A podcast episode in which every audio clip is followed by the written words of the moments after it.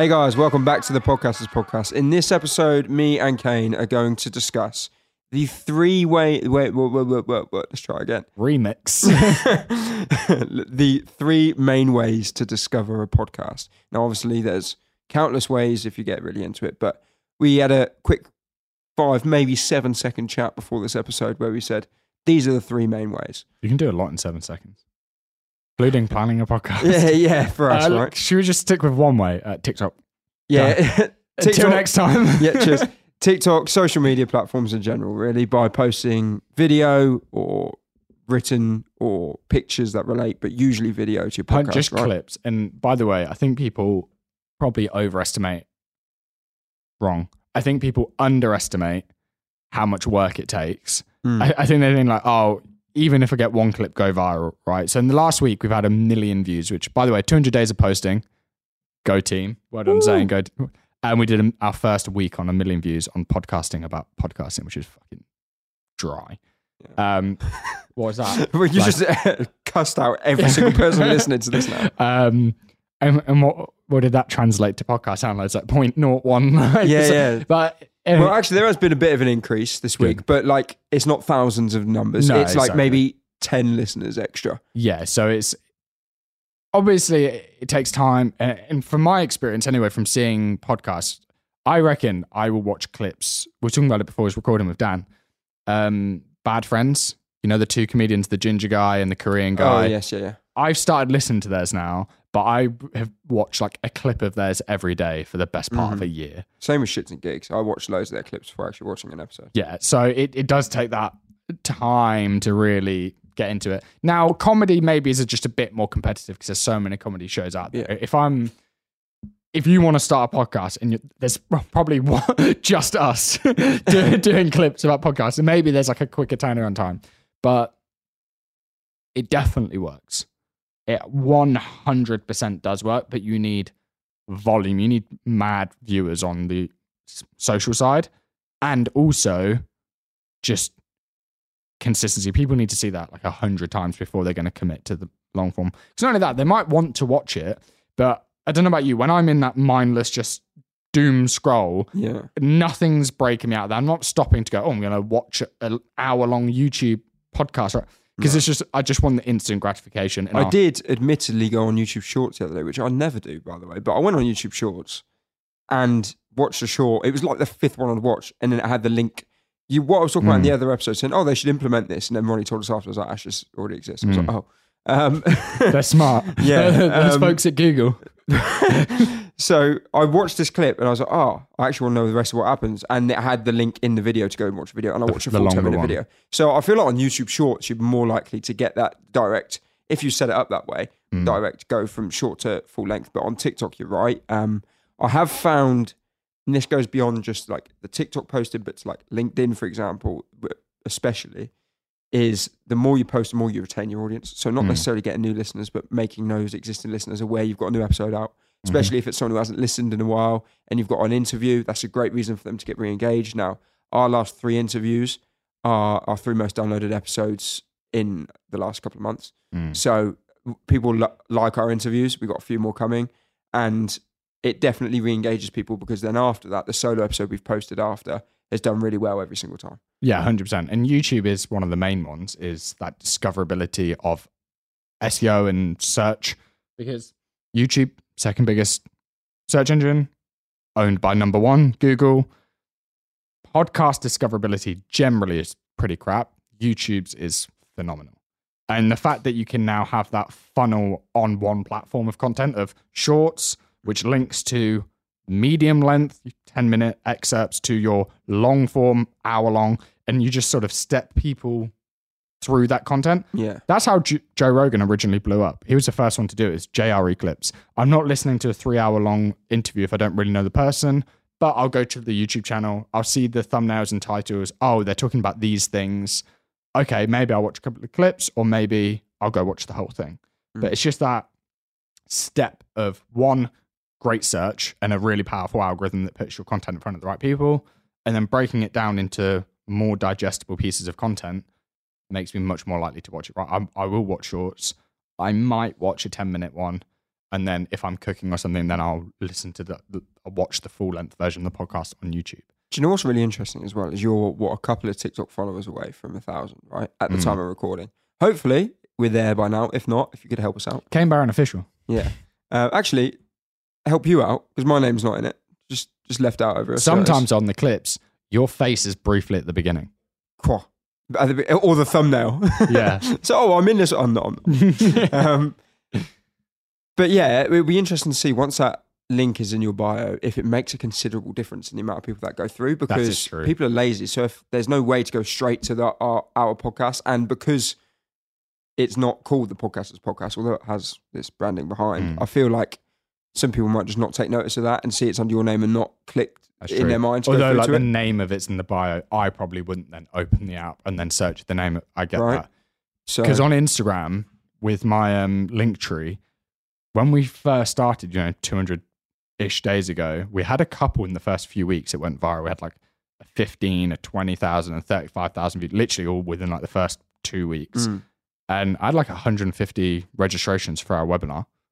So like people do click through, like, and then obviously we were posting every single day, so we were getting more views than just those three videos. So probably a couple of hundred. I think we did 180,000 in our first month, maybe something like that, and we got like 150 views, uh, clicks to the webinar, which is really good. But yeah, maybe you're right. I didn't think about that. It's just the there's no link there on TikTok yet. Yeah, and with obviously we don't really post the full length to YouTube, so the same with YouTube Shorts is they'd have to go into YouTube and then into podcast. Podcasting.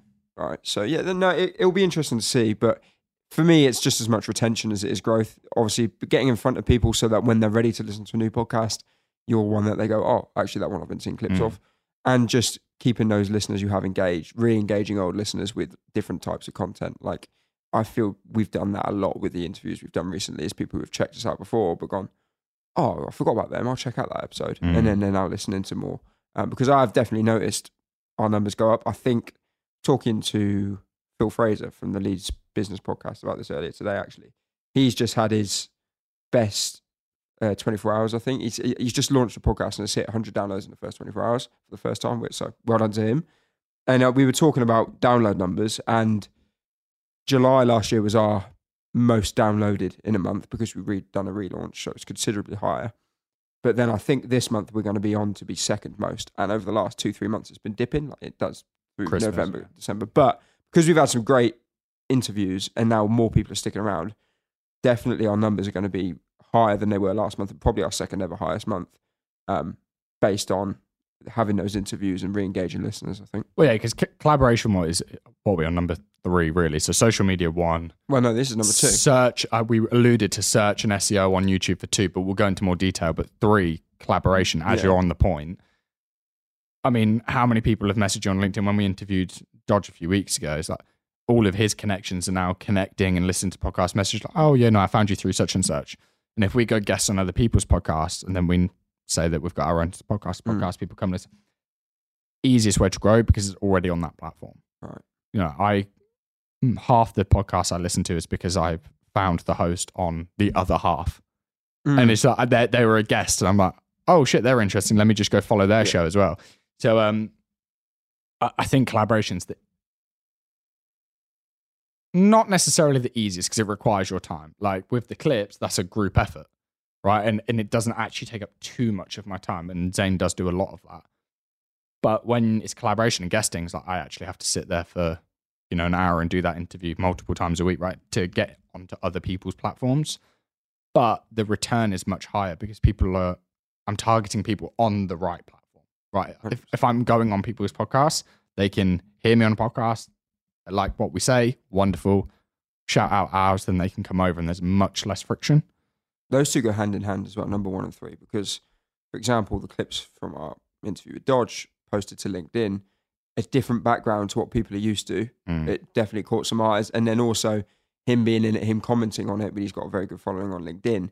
Those posts I've posted have been my most in terms of impressions in a long time. Mm. Gone out to loads of people. I've had multiple leads from that, actually, multiple people saying, Hey, actually, can you help with the podcast? Or people saying, I've got some clients who actually could be could be useful to, for you to Making that money, with." boy. So, and that's from those clips, right? So, you've got the video element of it, but it's also the collaboration because him coming on our podcast has got some of his fans to listen, but also just him commenting on it has got it out to a wider range of people where there'll be like third, fourth, fifth hand people seeing that Mhm. uh, seeing that content now, and that's great for getting new listeners in as well as like I said, posting being retention based. But yeah, if you can be a guest, not going to do anything for your retention, but it will get you in front of new people, which you need because you don't want to just keep the same listeners there and not grow. But at the same time, you don't want to get 100 new listeners and lose 100 from the week before. So yeah, exactly. And let, let's go into more detail with search.